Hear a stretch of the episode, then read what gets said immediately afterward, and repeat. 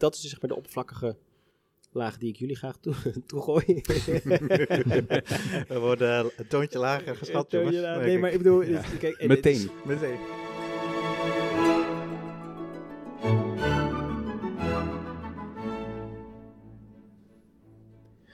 Embrace the suck. Les 1 commandotraining. Bij hardlopen houdt het voornamelijk verband met pijn door het gebrek aan zuurstof. Cellen schakelen over op energieproductie zonder zuurstof en dit kent een naar bijproduct, lactaten. En dan wordt het een kwestie van wie er het langste met zijn vinger tussen de deur blijft zitten terwijl hij steeds harder wordt dichtgeduwd. De snelste marathonloper ter wereld, Eliud Kipchoge, staat erom bekend lachend te lopen omdat deze wetenschappelijk onderbouwde strategie hem de pijn beter laat verdragen. Een intens verhaal wat nog steeds heel erg aanspreekt. Verschrikking op verschrikking, marteling, pijn, verraad door dierbaren, natuurgeweld, de man met de hamer. Een eenzame dood. Door alle menselijke en moeilijke thema's die iedereen kent, kan zonder uitzondering iedereen geraakt en geïnspireerd worden door de enorme zeggingskracht van deze Matthäus Passion. Ik ga deze week bij de uitvoeringen van dit lijdensverhaal mij laten inspireren en visualiseren hoe ik volgende week mijn eerste marathon ooit ga lopen. Na twee eerder mislukte pogingen gaat dit het moment zijn waarbij alles samenkomt. Zonder mijn toestemming kan niemand mij pijn doen. De man met de hamer doet de deur langzaam dicht, mijn vingers zitten tussen, maar ik kan hem hebben. Auw. Wat? Ga je de marathon lopen? Ja, ik weet het niet zeker, maar dat is wel het idee, ja. Heel snel, want je doet eh, een beetje net zoals Arjen Robben lopen, hè? Ja, je mag zo, je mag zo eh, losgaan op de marathon. Je loopt op de zaken vooruit, Per. Of op de vinger tussendoor. Lieve luisteraars, fijn dat jullie luisteren naar Een Toontje Lager. Hier vanuit de Stadsbrasserie in de Doelen in Rotterdam. De podcast waarin vier orkestvrienden van het Rotterdams Philharmonisch Orkest de ins en outs van het orkestleven met elkaar bespreken. En deze vier vrienden stel ik graag even aan jullie voor. Naast mij zitten Galahad Samson, altviolist, Wim Ruitenbeek, violist, Pierre Buizer, hornist en mijn naam is Koen Stapert, ook violist. Wat gebeurt er op het podium en vooral ook wat gebeurt er achter het podium? Een kijkje in de keuken, een kijkje onder de motorkap. Dit is een toontje lager. Jongens, hoe is het? Wim, volgens mij heb jij eh, cadeautjes laten uitpakken vandaag. ja, ja ik, ik wil graag zelf ook een cadeautje krijgen. Ik heb vandaag niet zoveel geslapen namelijk. Oeps. het is wel leuk voor de luisteraars om te weten. We zijn vier jonge papa's met jonge kinderen. Maar je krijgt er zoveel voor terug. En dat vinden we ook allemaal. Vandaag is het eh, een jaar geleden dat mijn tweede kindje, mijn zoon Samuel, geboren is. Dus ik ben wel degelijk in de feeststemming. Van harte gefeliciteerd, zeg. Zo. Dank jongens, dank. Het is het jaar is voorbij gevlogen. Voorbij gevlogen. Lekker, zeg. Tweeënhalf jaar geleden niet. Nee, maar toch, dat, ik, wanneer, dat leek gisteren. En dat eh, het slaapgebrek. Ja. Snapte die, snapte die dat hij jarig was? Ja, ik denk dat hij dus nu al zenuwachtig was. Want hij was dus heel vroeg wakker. Hij was om eh, kwart voor zeven begon die, eh, kon, ik hem niet meer houden. En hij stond en hij, hij... Nou ja, dus toen ging ik naar beneden. En, en toevallig mijn vrouw die is op tournee. Dus eh, ik ben lekker vier dagjes eh, met de kinderen. Oh, Maar vinden jullie niet dat ik er goed nog uitzie? heel goed. Heel Ja, heel goed. Heel goed. Galat, jij eh, maakt je op voor de marathon. Ja, ik heb eh, één eh, doel gesteld, een beetje vergelijkbare periode waar Wim in zit. Toen mijn kinderen op een allerslechtst sliepen. Dus mijn zoontjes zijn nu drie en vijf. Maar toen de jongste, ik denk anderhalf was, toen was, echt, was er geen nacht die liep zoals die moest lopen. En toen heb ik voor mezelf bedacht, die vitaliteit, die ga ik weer zoeken. Toen ben ik gaan hardlopen, heb ik het hardlopen opgepakt. En nu eh, is het de derde keer dat ik ga proberen de Marathon van Rotterdam te lopen. De eerste twee keer, eh, corona heeft het een keer roet in het eten gegooid, want ik kreeg corona. En de tweede keer kreeg ik een blessure. En nu ben ik eigenlijk net ook weer ziek geweest. Maar het mag ook moeilijk.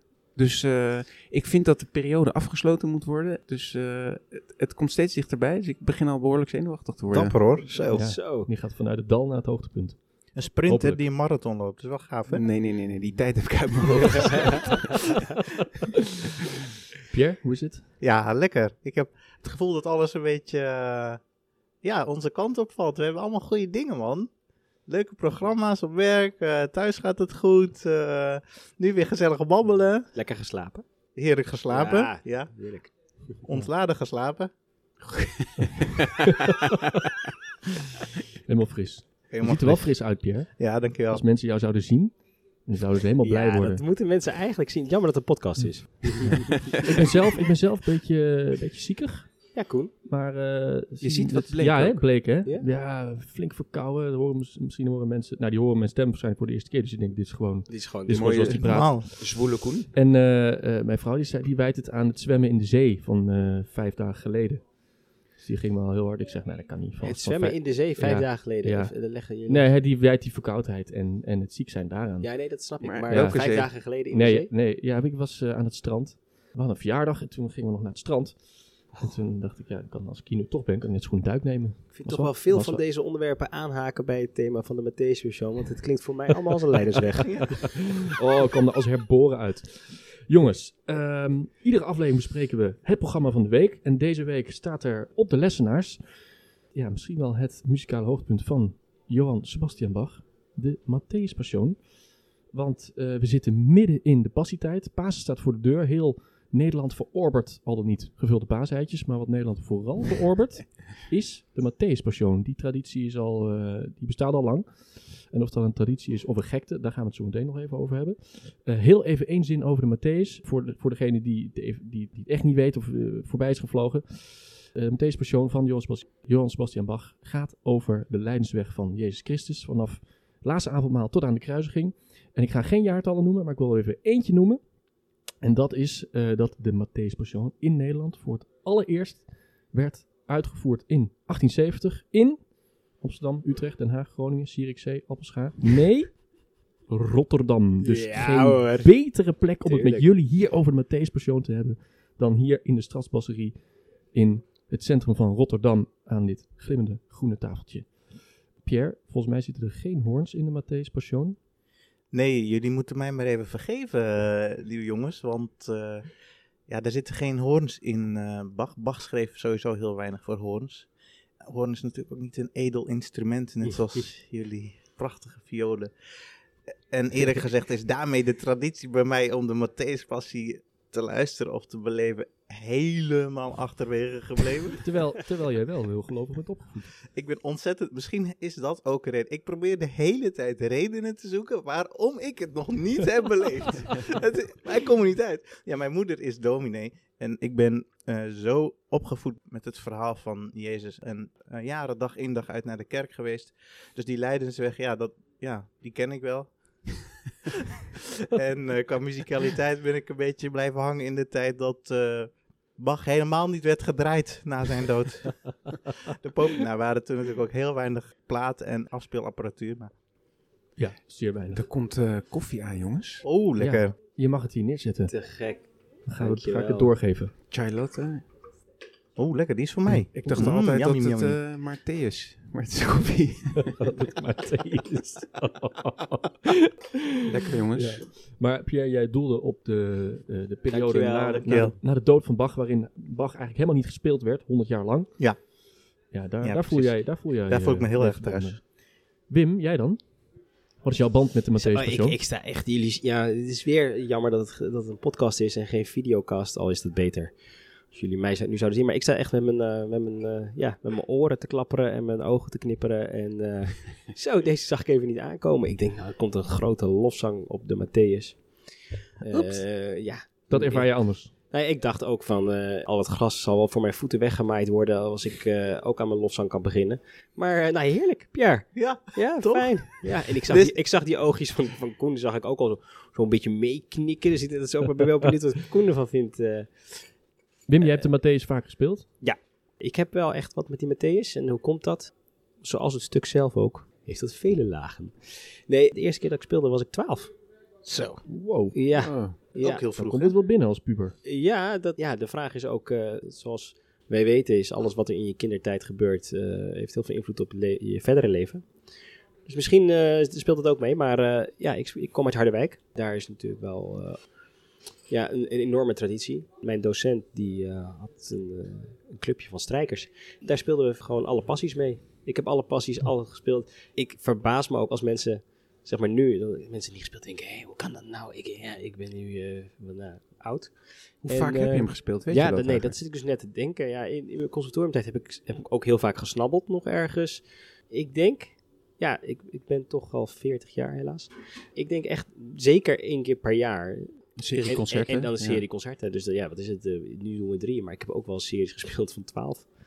Twaalf keer Eh, Matthäus? Ja, ja, ja. Ja, dat is ook een leidersweg. Want hoe lang duurt dat? Hoe keer lang duurt de. Matthäus? Matthäus persoon duurt ongeveer vrij lang. twee- 2,5 uur. Tweeënhalf. Maar jongens, er Meestal- zit zoveel in. Eh, De, nou, we komen zo wel bij. Ja. Je hoeft niet alleen maar over Ja. mij. Maar de- als je alleen al dat openingscore... Ja, het is zo fantastisch. Is je, wat ik fantastisch vind, laat ik het zo zeggen. Want het is natuurlijk gewoon, het zijn onze meningen. Dus eh, geen feiten. Maar eh, het heeft zoveel lagen. Kijk, je kan zeggen, ja, op het, op het religieuze aspect ingaan. Hè? Zoals je net zei. Maar dat hoeft helemaal niet. Hoeft dus, dus dat, is, eh, dat argument ga ik al meteen onder de tafel. Want het is gewoon eh, eh, heel mooi geschreven. Er zitten aria's in. Nou ja, als je niks weet van religie, niks weet van Bach, niks weet van muziek. Je verstaat er niks van. Je verstaat er niks van. Is ook niet belangrijk. Er zitten gewoon een paar hele mooie muzie- eh, muziekstukken, gedeeltes in. Ja, en dat is dus zeg maar de oppervlakkige laag die ik jullie graag toe, toegooi. We worden een toontje lager geschat, merk nee, maar ik bedoel... Ja. het- kijk, en Meteen. is- Meteen. Nee, het is ook, het is ook, vind die reis vind ik ook gewoon prachtig. Gewoon die, ja, het, is, het is inderdaad soms ook een beetje lijden. En er zitten een paar stukken in midden in de Matthäus. Je denkt, nou, Ja, ja, even een klein dingetje mag zeggen nog, openingscore. Dat is eigenlijk het eind van het verhaal. Het is eigenlijk de rouwstoet die je hoort. En daarna gaan we het verhaal pas vertellen. Eh, je hoort dus bij die, die, die bas hoor je ding, ding, ding, ding, ding. Ik had ook geen zanger moeten worden. Maar eh, de, daarmee hoor je die rouwstoet. En daarna komt de verhandeling en dan gaan we het hele verhaal bij. Maar je zit dus meteen daar. En dat vind ik bijvoorbeeld bij als je naar een bioscoop gaat naar een film ook fantastisch. Als je meteen pats. In het verhaal. Ja. Wat vind jij dan, Koen? Ik vind, ik heb het, nou, ik zou je een geheimpje verklappen. Ik heb het dus gewoon, Wim heeft het heel vaak, ik heb het gewoon nog nooit gespeeld. Ik heb Nee, heel veel andere dingen gespeeld. Ik Oh, jij het bent nog er zo nooit gespeeld. Ik heb het wel vaak gehoord. En ik vind het echt een meesterwerk. Prachtig, prachtige muziek. Waar ik wel een klein beetje moeite mee heb, is die enorme hype die er... Het is een traditie geworden in Nederland. Maar het is echt, het is echt een soort van... Ieder in de maand voor Pasen ontstaat in Nederland een soort van, soort van Matthäus-gekte. Eh, waarbij ieder dorp heeft wel drie uitvoeringen. Ieder concertzaal heeft er wel, wel, wel, wel drie. Ja, Daar heb je last we- van. Ja, we hebben de Amazing Matthäus. We hebben de Nederlandse versie van de Matthäus. We hebben de Friese versie van de Matthäus. Er zijn TV masterclasses voor... Ja, masterclasses voor BN'ers. wordt helemaal uitgemolken. Ja, hij krijgt zo buitensporig veel media-aandacht... dat ik... Het, de, de, ja, paradoxaal genoeg, voor mij ontstaat er een soort van impact-inflatie daardoor. Dus, dus jij zou Mooi. eigenlijk eh, liever bijvoorbeeld eh, Ajax Feyenoord in, met een stadion vol publiek wat alleen maar neutraal is kijken? We krijgen de mensen in de zaal bij wie het het meeste betekent, voor wie de betekenis het grootste is. Dus dan zou het toch juist heel erg eh, bijzonder moeten zijn dat je dat aan de mensen kan geven. Dat is het ook. En, en ik denk ook dat, eh, dat de traditie die er is, ik denk dat de mensen daar ook houvast aan ontlenen. Dat dat ook iets moois is.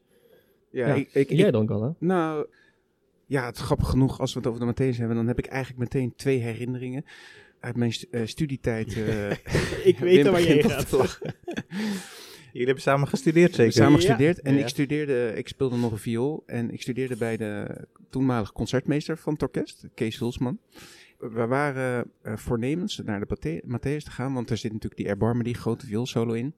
Dus, eh, en ik was niet eerder eh, geweest daar in Matthäus. Ik was ook later rijp, zeg maar. Ja. En eh, ik kwam in grote doelen, helemaal uitverkocht natuurlijk. Maar ik zag achter het orkest dat daar geen stoelen verkocht waren. Dus ik dacht, nou, dat is toch de oplossing. Ga ik lekker daar zitten, dan heb ik alle ruimte. Het koor daar. Ja, zo'n soort schuin naast het koor. Maar ik viel als een... Ik denk dat het het studentenleven was, maar ik viel vrij snel in slaap. Ja, gooi maar op het Oh. studentenleven. Ik denk, jij hebt heel hard meegezongen. Ik viel dus in slaap en de hele zaal zag mij dus steeds verder wegzakken. Tot ik op een gegeven moment schuin over de... En die hele solo gemist, alles gemist. En ik schrok wakker van het applaus. En, dus dat was mijn eerste Heerlijk. herinnering. Maar eh, later natuurlijk eh, ontzettend veel mooie herinneringen gekregen dankzij de Matthäus Passion. En een van de, van de rare ideeën, of eh, herinneringen is ook ehm, van toen we het in de tijd met eh, onze vorige chefdirigent speelden, Yannick Nizet-Seguin, deden we de Matthäus Passion. En ik zat eh, voor zijn neus en ik keek naar hem en hij... eh, zag er goed wit uit. Hij keek, hij zat, ik dacht, hij zit er lekker in, in het lijdensverhaal. Want hij was echt zweten. En, eh, Totdat hij dus op een gegeven moment heel hard wegrende Rende. van de bok af, van het Ja. podium af. En niemand wist wat er aan de hand was. Oh jee. En we dachten, wat is er aan de hand? Moet iemand gaan er naartoe gaan? En dat duurde een flinke tijd. Ja. En eigenlijk was er een soort, ja, het, was, het had ook wel iets moois. Want het was een moment van eh, bezinning. Wat gaan we doen? Iedereen bleef rustig. Vol spanning. Eh, Ja, iedereen bleef ook rustig. En, eh, maar toen hij terugkwam, ging hij op de bok staan en hij maakte een, min, een miniem klein gebaar naar zijn buik. Hij had kennelijk een soort acute buikgriep, Buikloop. Buikloop. En, eh, maar hij, hij, hij had het opgelost kennelijk. En wij speelden alsof er niets was gebeurd, gewoon weer verder. En dat is, dat is wel een moment wat ik ook nooit meer vergeet.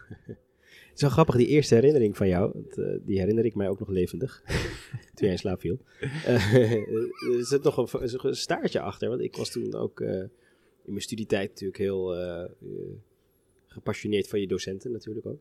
En na afloop van dat concert st- stond ik op de trein te wachten. En toen naast mij stond een dame en een heer. En eh och, wat hebben we genoten, wat prachtig. En dan, ja, ik was nog helemaal niet bij het orkest, maar je voelt ergens toch een soort van, eh, ja, wat mooi hè. Dus ik stond er zo naast en dan ben je, maar die violsolo.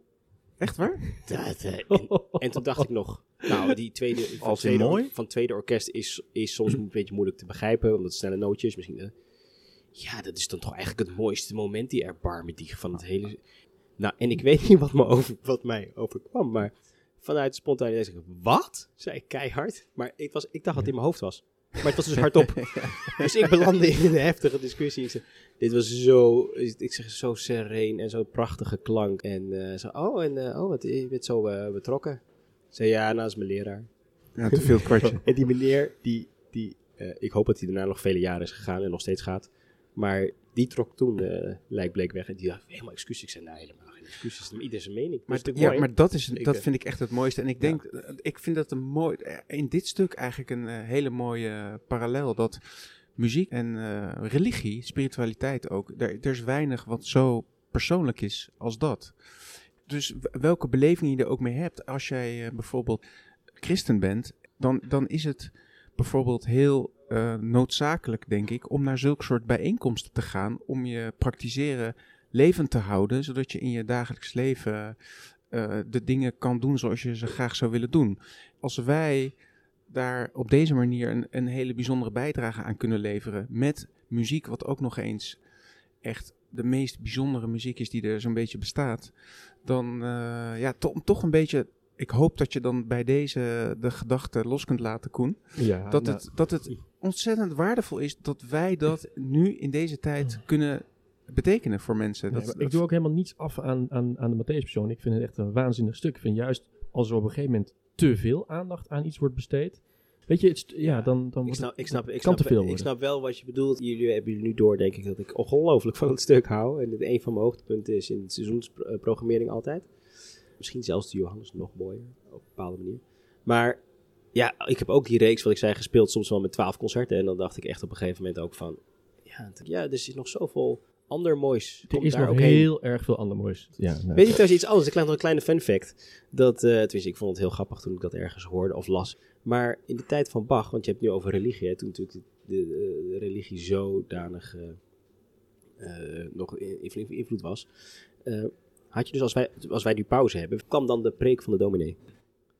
Ik zie, ik zie, ik zie nou, ik zie ik van de gezicht. dominee is voor jou niet vreemd. Pierre is al heel lang stil geweest. Ja, de- En dan moet je de kerk, kerk van die Even een pepermuntje, hoor, jongens. Ja. maar dat was ook mijn hoogtepunt vroeger, ja. Die rolle pepermunt. Nou, Pierre, ga, je- ga je ik heb nog één, eh, één Ja, kleine nee. correctie eh, van in het Bijbelse verhaal voor, eh, ja, voor de mensen die eh, daarmee bekend zijn. Want eh, ja, eh, het was allemaal heel spannend en zo. Hè. God, eh, iedereen denkt dat eh, het begin van de mensheid naakt was en zo. En eh, dat ze Adam en Eva bloot rondliepen. Maar dat, ja, dat is dus helemaal niet zo. Want eh, God schiep de mens en hij zag, het was goed. dus tot- tot zover even de, De bijles. Ik ben zo blij dat jij er bent, jongen. Of dit een reclame was voor Ariel of voor Dreft, dan mag je dan zelf invullen. Je Ehm? De Matthäus Persoon, een religieus muzikaal hoogtepunt van het jaar. Kom allemaal naar de concerten met het Rotterdams Philharmonisch Orkest in de Doelen in Rotterdam. Een onvergetelijke ervaring, zo vlak voor Pasen. En daarna mag het eh paas eh, eitjes zoeken mag eh, beginnen, terwijl je een of andere aria nog neuriet, zo weet je wel. Dus ik stel ik altijd zo voor me, dat je dan zo... Mhm. Op Goede Vrijdag heb je de Matthäus persoon geworden en de dag daarna ga je met je En kleinkinderen... weer misdragen. Oh, die nacht, jongen. Die nacht. Dan heb je dus al die mooie aria's gehad. En dan heb je Magadicht mijn Het Sarijn ergens aan het eind. Richting, en dan zie je, zie, je ook het, zie je het publiek altijd een beetje zo deinen, weet je wel. En s'nachts dan, dan slaap ik nog. Dat Oorworm. blijft maar. Ja, het is fantastisch, maar wel echt een oorworm ook, ja. Oké. Oké, kunnen we het even nog hebben over onze chefdirigent. Want eh, onze directeur kwam een paar weken geleden op het podium met het bericht dat onze chefdirigent ons orkest gaat verlaten.